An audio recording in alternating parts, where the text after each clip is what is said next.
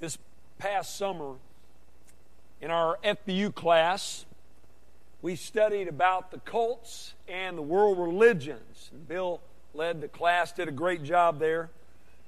And uh, we, we learned about the differing cults and world religions and ways to share Christ with those of a different faith. And when we got to the cults, one thing that we learned was that many of the cults had broken from evangelical institutions and churches. And a common characteristic among these types of groups is that they use bits and pieces of the Bible along with other writings to develop their system of belief and to describe who God is. And of course, because they do this, they just take bits and pieces of the Bible and piece them together. These groups have a false view of God. Which should make sense to us, right? Because if you just choose to focus on parts of the Bible and not the whole thing, you are going to have an incomplete and, yes, definitely a false view of Him. That's why it's imperative that we study through all the Scriptures and that we interpret Scripture with Scripture so that we can have a more complete view, a more accurate view of who God is. And that's why we're in the minor prophets. These books, they often get overlooked and, and neglected, which is a shame because we learn a lot about who God is in this small section of Scripture. From these books already, we have learned that God is a just God who hates sin and who is set against those who are set against him. We also learn that He is a gracious and merciful God who demonstrates His great love for us even when we don't deserve it. We learn that God is a sovereign God. We've learned that God is a God of, of providence. We learn that though He does not cause evil, He does allow it, and He certainly uses it for His purposes. We have learned that God is a missional God, right? We've learned that He wants to be known and worshiped and followed where He is not known and worshiped and followed. We learn all of that and more from this small section of Scripture. And when you come to the small and obscure book of Zephaniah, you find that it's no exception. In this short book, we learn more great and wonderful truths about our God. And I'm excited that we're in Zephaniah this morning because my guess is if we went around the room this morning, most of you could not give us a synopsis of Zephaniah. Am I right? I mean, just be honest. Many of you have never read it. Some of you have only skimmed it. Some of you are hearing for the first time that Zephaniah is a book in the Bible. Let me ask you this. How many of you have ever heard a sermon that you can remember from Zephaniah? Anybody? Well, that's good news for me.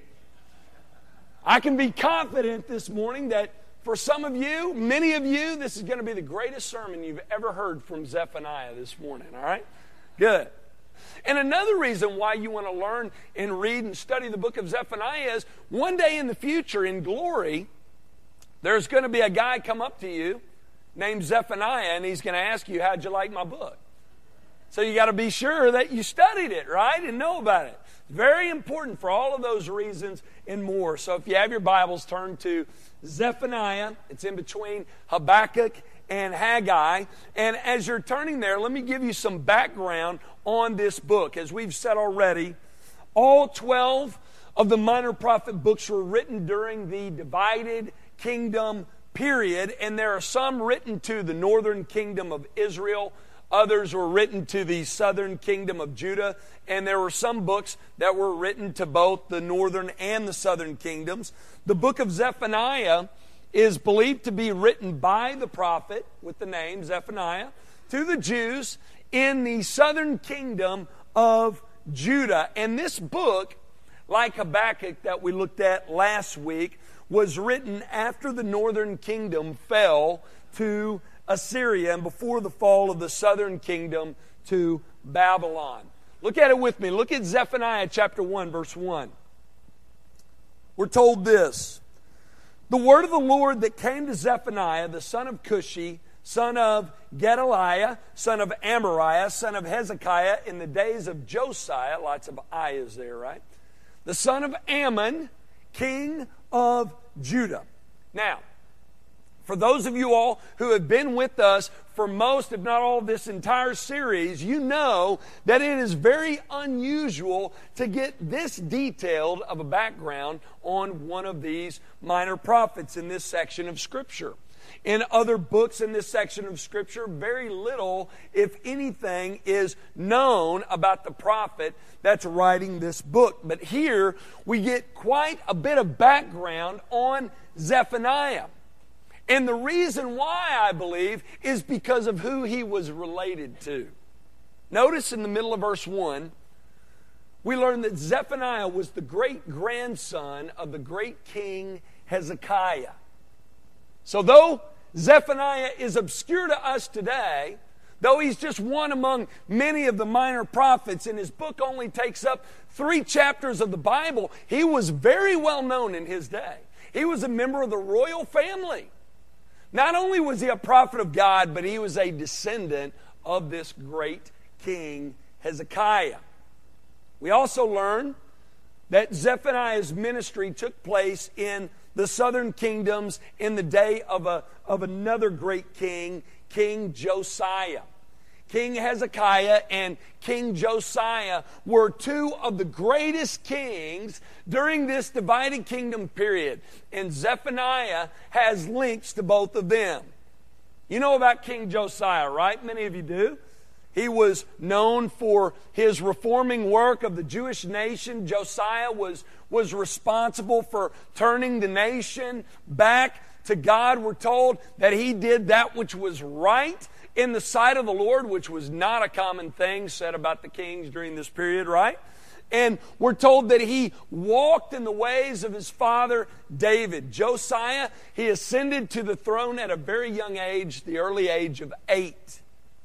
And he devoted himself to God. And he made it his life mission to remove idols and idolatrous practices from the nation of Judah, and he sought to repair and beautify the temple in Jerusalem. During his reign, Josiah's high priest discovered a, a copy of the law written by God through Moses, and when it was read, Josiah was cut to the core. Remember that? He was deeply convicted and was concerned with how far his nation had strayed from God. So he gathered the people together and he pushed for them to renew their covenant they had with God. He was a great king. Many believe that Zephaniah's ministry took place just prior to and at the very beginning of King Josiah's reign, and many believe that Zephaniah's ministry also had a very significant impact on this great king, King Josiah. Many believe Josiah's commitment to God is fruit from Zephaniah's ministry along with others. And my prayer for us today is that as we discuss this book, as we study the words of Zephaniah here this morning, my prayer is that this book would have the same kind of impact on us as a church and as believers. This morning, I want to draw out several principles for you from Zephaniah that I believe to be the main principles from this book. And I have no doubt that if we come to understand these principles and apply them to our lives, we'll be better by far for it. Here's the first principle we learn about God and what He expects from us from the book of Zephaniah. Number one, we learn the Lord is jealous for worship, so give Him everything. Mm. It's good, isn't it? The Lord is jealous for worship, so give him everything. Folks, like it or not, Scripture is clear that our God is a jealous God. We talked about that a little bit in Amos. We talked about it a whole lot in Nahum. And that is Zephaniah's focus here in chapter 1. Look at Zephaniah 1 4.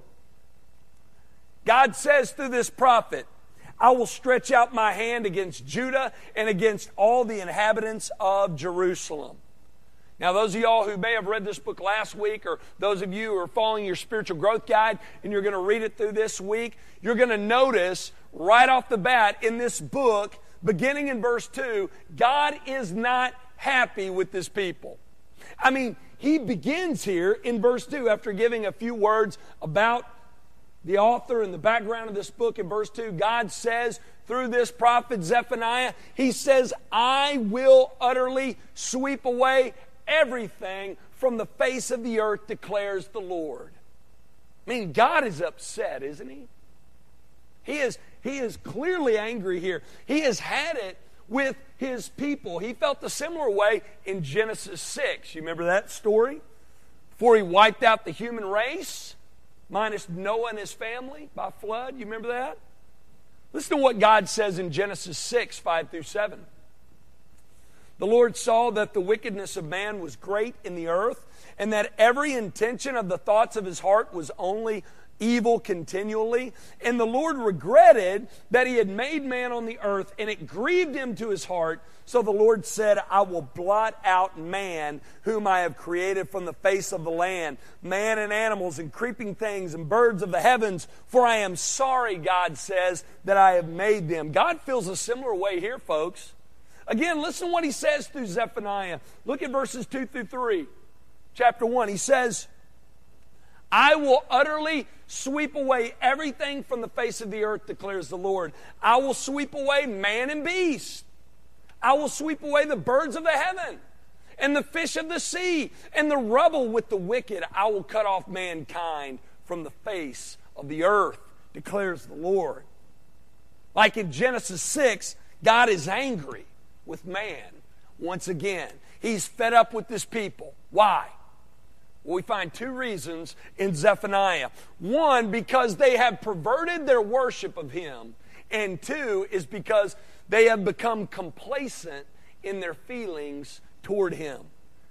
First, notice they've perverted worship of the one true God by worshiping other gods and taking that and blending that together with their worship of the one true God. They were guilty of syncretism. Remember, we talked about this earlier in this series. They were taking these false belief systems and the belief in the one true God, and they were blending this together into something that was perverse.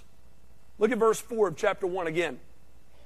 I will stretch out my hand against Judah and against all the inhabitants of Jerusalem, and I will cut off from this place the remnant of Baal and the name of the idolatrous priests along with the priests, those who bow down on the roofs, to the host of heaven, those who bow down and swear to the Lord and yet swear by Milcom. So notice what we have here. Zephaniah explains to us that at this time, God's people in Judah, in addition to worshiping God, were also worshiping Baal and they were worshiping the false god Milcom, also known as Molech. And we also learn in verse 5 that they were worshiping the host of heaven. Or, or in, in other translations, it says the starry hosts. They're worshiping the sun and the moon and the stars. They're worshiping these false gods and worshiping these created things along with their creator. So we've said already in this series, the Jews treated the one true God in their day, they treated him as sort of like a catch all. They wanted to make sure that they had their bases covered. They want to make sure that things would go their way. And so they participated in all these different types of worship services. And they worshiped and served many different gods. And they worshiped created things from nature. And they also threw worship of the one true God into the mix to make sure they had their bases covered. And they thought, no big deal. Their mentality was, we're still making time for God. We've just included him with these other practices as well to just cover our bases. No big deal. Well, God tells them through Zephaniah, this is a huge deal.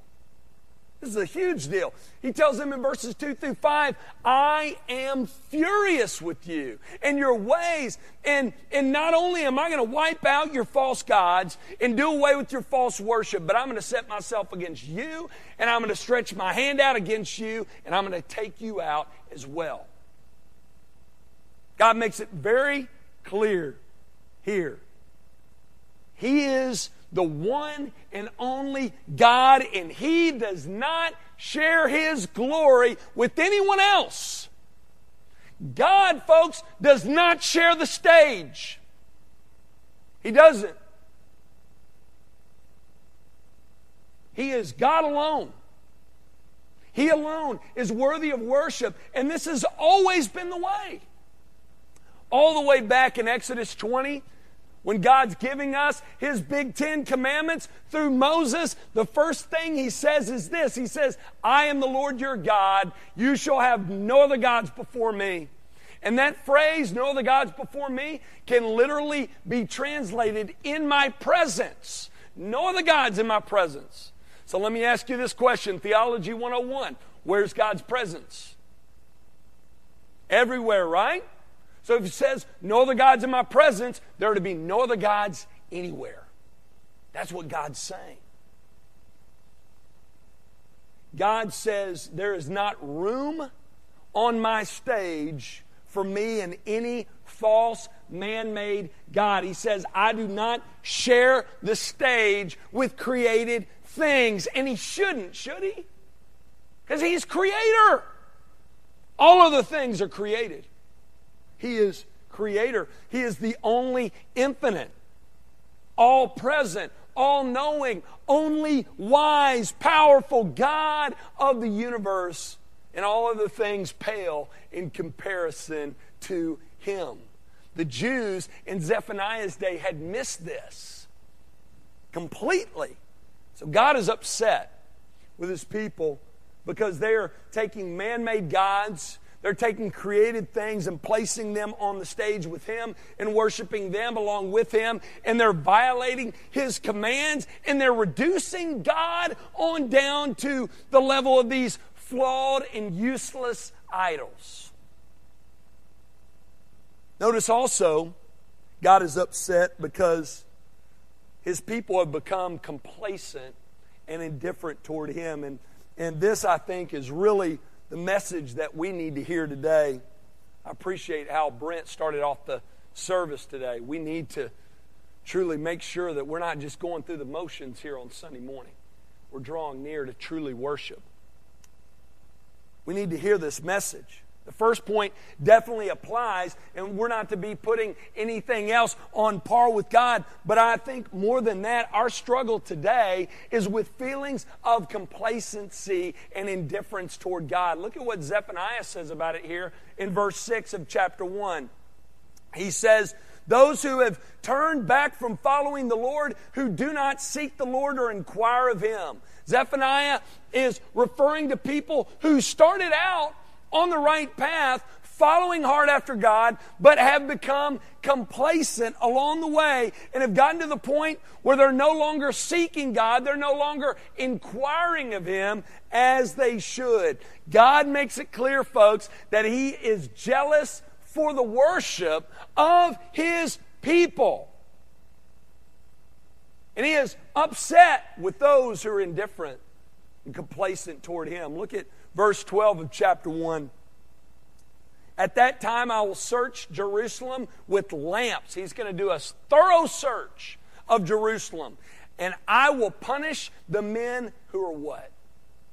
Complacent, indifferent, so notice here that, that God is not only angry with those who worship other gods, but he's also set against those who are indifferent and complacent in their feelings toward him. And folks, this is a huge problem in our world today, especially in our country, right? Do you know one of the most difficult places to minister in the world, to do ministry today, is not in places where people are worshiping other gods and where Christians are being persecuted by other faiths? It's in areas where people are indifferent, in areas where people just don't care. It's the way many are in our world today. This is the way many were in Zephaniah's day. They were indifferent, they were not passionate one way or another. They were just going through the motions, they were lukewarm and apathetic.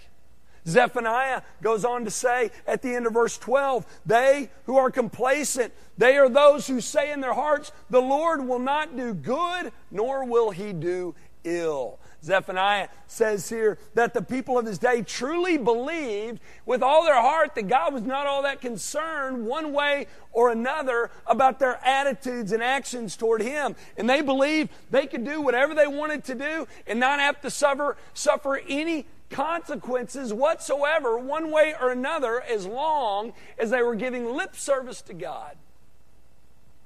The Lord says through Zephaniah, I am absolutely furious at that mentality that you have. And I will punish those of you who are complacent in worship. Folks, God is a jealous God who demands and rightfully deserves our worship. Therefore, we are to give him everything.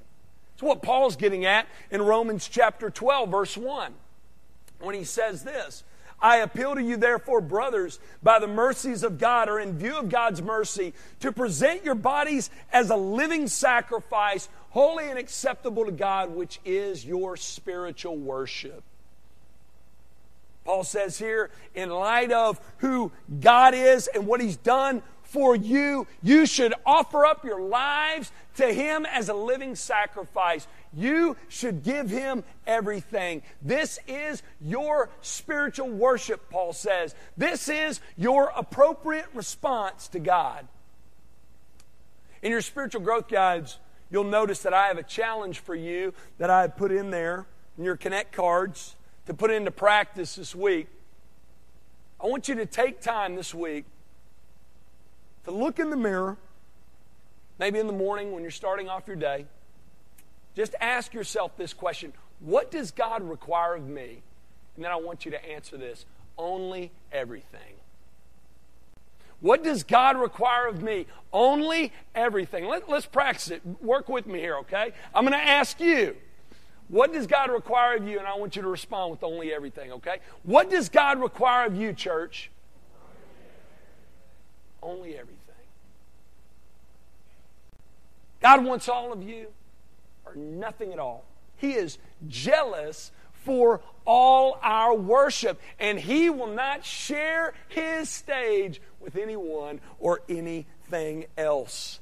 So, the first principle we learn about God and what He expects of us is we learn that God is a jealous God. He is jealous for our attention, He's jealous for our worship. Therefore, we should give Him everything. Here's the second principle we learn from Zephaniah about our God and what He expects of us. Second, we learn this judgment is coming, so respond to God's warnings.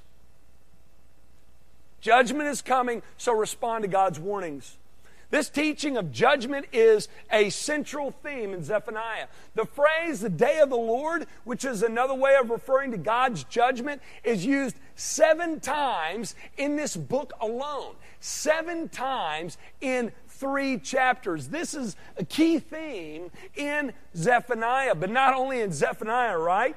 This theme is seen all throughout God's Word, and especially in this small section of Scripture, this minor prophet section of Scripture. Now, let me ask you this what is this day going to be like, the day of the Lord? You know, many of us today, when we hear that phrase, Day of the Lord, we think of something that's joyous and wonderful, right? Many of you are looking forward to that day when Christ returns. But listen to how Zephaniah describes this day. He says in chapter 1, verse 14, The great day of the Lord is near, near and hastening fast. The sound of the day of the Lord is bitter. The mighty man cries aloud there. A day of wrath is that day, a day of distress and anguish, a day of ruin and devastation, a day of darkness and gloom, a day of clouds and thick darkness. Now, I don't know about you, but that sure doesn't sound joyous and wonderful to me, does it? Sounds pretty bad, doesn't it? Here's, here's Zephaniah's message. He's telling the people of his day that this day of judgment is coming. And when it comes, for many, it's going to be a day of distress, a day of anguish, a day of ruin and devastation. It's going to be a terrible day for some. Now, many have asked this question what day is Zephaniah referring to here when he talks about the day of the Lord? Has it happened yet or has it not? Has this prophecy been fulfilled yet or not? And the answer is yes and no. Okay? Not too long after Zephaniah preached this message, Judah fell at the hands of the Babylonians in 586 BC. And we know that God was behind that, right? That was the day of God's judgment there. But in another sense, this prophecy is also pointing forward to a future day that you and I have yet to experience. A future day when Christ returns and when there's going to be this final judgment. And though this day will be wonderful and joyous for us believers, it'll be a terrible and dreadful day for others. Scripture clearly teaches this. And again, you find this all throughout the scripture. This message of judgment is taught all throughout the scripture. It's been taught all throughout the history of the church. But in recent years, many have shied away from this message. You, you don't hardly hear the message of judgment anymore in our churches, do you? Let me ask you this why is that? What has changed? Here's what I think I think our view of God has changed. Many view God today as this lovable, huggable teddy bear who's not all that upset with sin, just overlooks things like, like this old grandpa who gives you $5 no matter if you're good or bad. That's the way many people think. He loves us no matter what, and he's just going to overlook our sin and just sweep it under the rug in the end. There are many with that view today. Many had that view in Zephaniah's day. They were saying, remember in verse 12 of chapter 1, the Lord will not do good, nor will he do ill. He won't do anything to us. Many think along those lines today. They think God doesn't care. He's not going to do anything to us. Folks, you do not see that picture of God in the scriptures. Though he is a God of grace and mercy and love, he is also a righteous and just and wrathful God who hates sin and who is set against sinners. And many of you are saying, oh, Graham, you're in the Old Testament. You get up to the New Testament, right? Well, remember when we were in Ephesians? Remember what Paul said in Ephesians 2? He said that non believers, unrepentant, unregenerate sinners have the wrath of God set against them. Learn that here, folks, in the Word of God, all throughout His Word. And it's imperative for us that we search the Scriptures to learn about who God is. That is so very key. You hear a lot of messages out there about who He is. It's imperative that we come here. And the answer we find here is the answer that we must embrace, like it or not. Whether you have trouble with it or not, the answer you receive here is the answer you must embrace. It's the answer you must receive. And again, we learn all throughout the Word of God. God is a God of mercy and grace and love, but also a righteous and wrathful God. He's a God of judgment.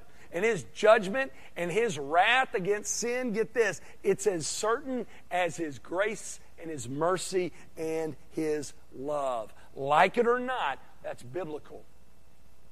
Therefore, because this is true, because this is what God is like, because there is this final day of judgment coming, how should we respond? Here's how. We should respond to this message by responding to God. Look at Zephaniah 2, verse 1.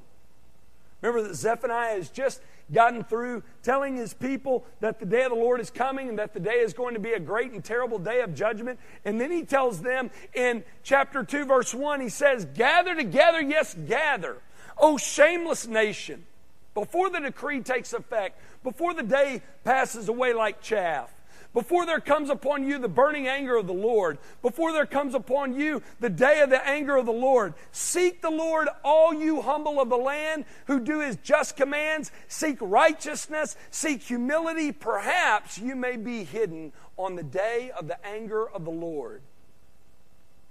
Folks, I want you to notice something here. This is so very important. We find a principle here, a message here that we see all throughout the scriptures. We learn here that though judgment is certain, grace is possible. Though judgment is coming, grace is available. Folks, like it or not, scripture is clear. Judgment is coming. But we also learn here and elsewhere that, that grace is possible. Now, many in our day believe and teach the exact opposite. Many believe and teach in our day that judgment is possible for some, but grace is certain for most. Isn't that true? Many believe, well, there may be a final day of judgment for those really, really, really bad people. But regardless, I'm going to be just fine. Surely, I'm going to be fine. Scripture teaches the opposite. What we learn throughout God's Word, and especially in this section of Scripture, is that God's judgment is coming. Therefore, we got to be ready. And we got to respond to God accordingly. You know, there are all kinds of warning signs that we encounter in this life, right? You have road signs that are posted to keep us and others safe on the road. You have warning signs that come with, with certain products that we buy at the store. At times when the weather gets bad on TV, warnings come up on the TV screen, right? And when this happens, at times, the weatherman will come on TV and he'll tell us a tornado or something like that is getting close and, and that we need to take shelter. Now, let me ask you this. How many of you, when you hear that weatherman come on, get angry at him?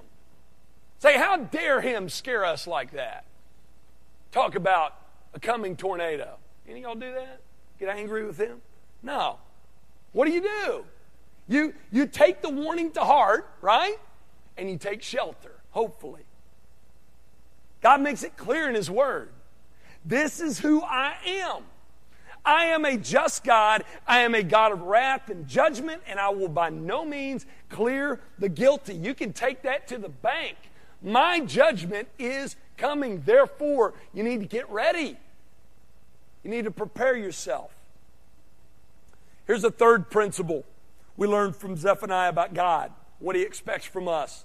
The third thing we learn is that God's judgment is based upon His standard. So look to His Word to know where you stand. In this book, we learn that though God is going to judge the surrounding nations, we also learn that He is set against His own people. He's going to judge and punish them as well. Now, let me tell you, that was shocking for many of them to hear, right? They were shocked by that. Many of the Jews at this time, they thought they were good. They thought, you know, we're God's chosen people. They thought we may not be perfect, but we're God's people. We're not like the nations that surround us. At least we take time to worship God. Now, we may worship the sun, the moon, and the stars too, and throw that in the mix, but we're worshiping God. If anybody's good with God, it must be us, surely. We're going to be spared on that day of the Lord. God says very clearly through his prophet Zephaniah, No, you won't, not on your own.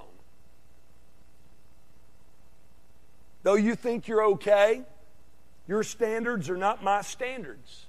And you don't get to decide who's safe and who isn't. I do, and I judge based upon my standards, not yours. And folks, once again, we find this not just in Zephaniah, but we find this teaching all throughout the Scripture. Scripture is clear that God's judgment is coming, and the basis, the criteria by which he judges, is not based upon what we think is right and fair, but it's based upon his own personal criteria and standard. And because that is true, we need to be very, very cautious in the way in which we evaluate ourselves. We don't get to go by what we think or what the world thinks. We don't get to size ourselves up next to others. Can't do it like that. We got to search God's Word to know where we stand. And what we learn from God's Word is that God's standard for us is out of our reach, it's out of our grasp. His standard for us is for us to be perfectly holy, perfectly righteous, and we fail to measure up in any and every way to that standard. So, what are we to do? What are we to do? God has set this standard for us that's out of our grasp. That's way too high for us to grasp. What are we to do? Look at Zephaniah 3:12. God says through Zephaniah, "But I will leave in your midst a people humble and lowly, they shall seek refuge in the name of the Lord." Notice here, God makes mention of a people who will be spared in the day of judgment. God says, those who are spared from my judgment are the humble and the lowly. Those who realize they don't measure up. Those who understand they've fallen short. Those who know their sinfulness and their need. And those who seek refuge where? In the Lord. In the Lord. God makes it clear here. Salvation is not found in pedigree. It's not found in religious devotion. It's not found in being better than some. It's found in the Lord. Though God has this perfect standard that's out of our reach, Scripture is clear that God has provided for us what He requires of us. That's what makes the gospel good news. How has He done this? He's provided us with His Son. He sent His Son to live for us and die for us and to be raised for us so that we, through Him, through Jesus, could be forgiven of sin and brought back into a right relationship with God. And at the end of this book, it's so wonderful, folks. God, through His prophet, tells of this coming day when He is going to send His Son, Jesus. As we've said many times throughout this series, these books, they focus heavily on God's wrath and judgment. As we said, the day of the Lord is mentioned seven times in these three chapters alone. Focus a lot on God being a God of, of, of justice and a God of wrath. But we also learn in these books that God is a God of mercy and grace. And we see that here in Zephaniah chapter 3, verses 14 through 17. Notice the promise God makes here to his people. He says, Sing aloud, O daughter of Zion. O Israel, rejoice and exult with all your heart, O daughter of Jerusalem. The Lord has taken away the judgments against you. Isn't that awesome? He has cleared away your enemies. The King of Israel, who's that? Who's the King of Israel, folks? That's Jesus right there. He says, The King of Israel, the Lord is in your midst. You shall never again fear evil. On that day it shall be said to Jerusalem, Fear not, O Zion. Let not your hands grow weak. The Lord your God is in your midst, a mighty one who will save. Wow. So God clearly tells us in His Word that we have fallen short of His perfect standard. We deserve God's wrath and His judgment. He has provided a way for us when there seemed to be no way. He has sent His Son to us, the King of Israel, Emmanuel, God with us, God in our midst, a mighty one who will save, King Jesus. You can be spared today of God's judgment if you will see your sinfulness and your need of a Savior and look to and trust in this mighty one, the Lord Jesus, who's mighty to save.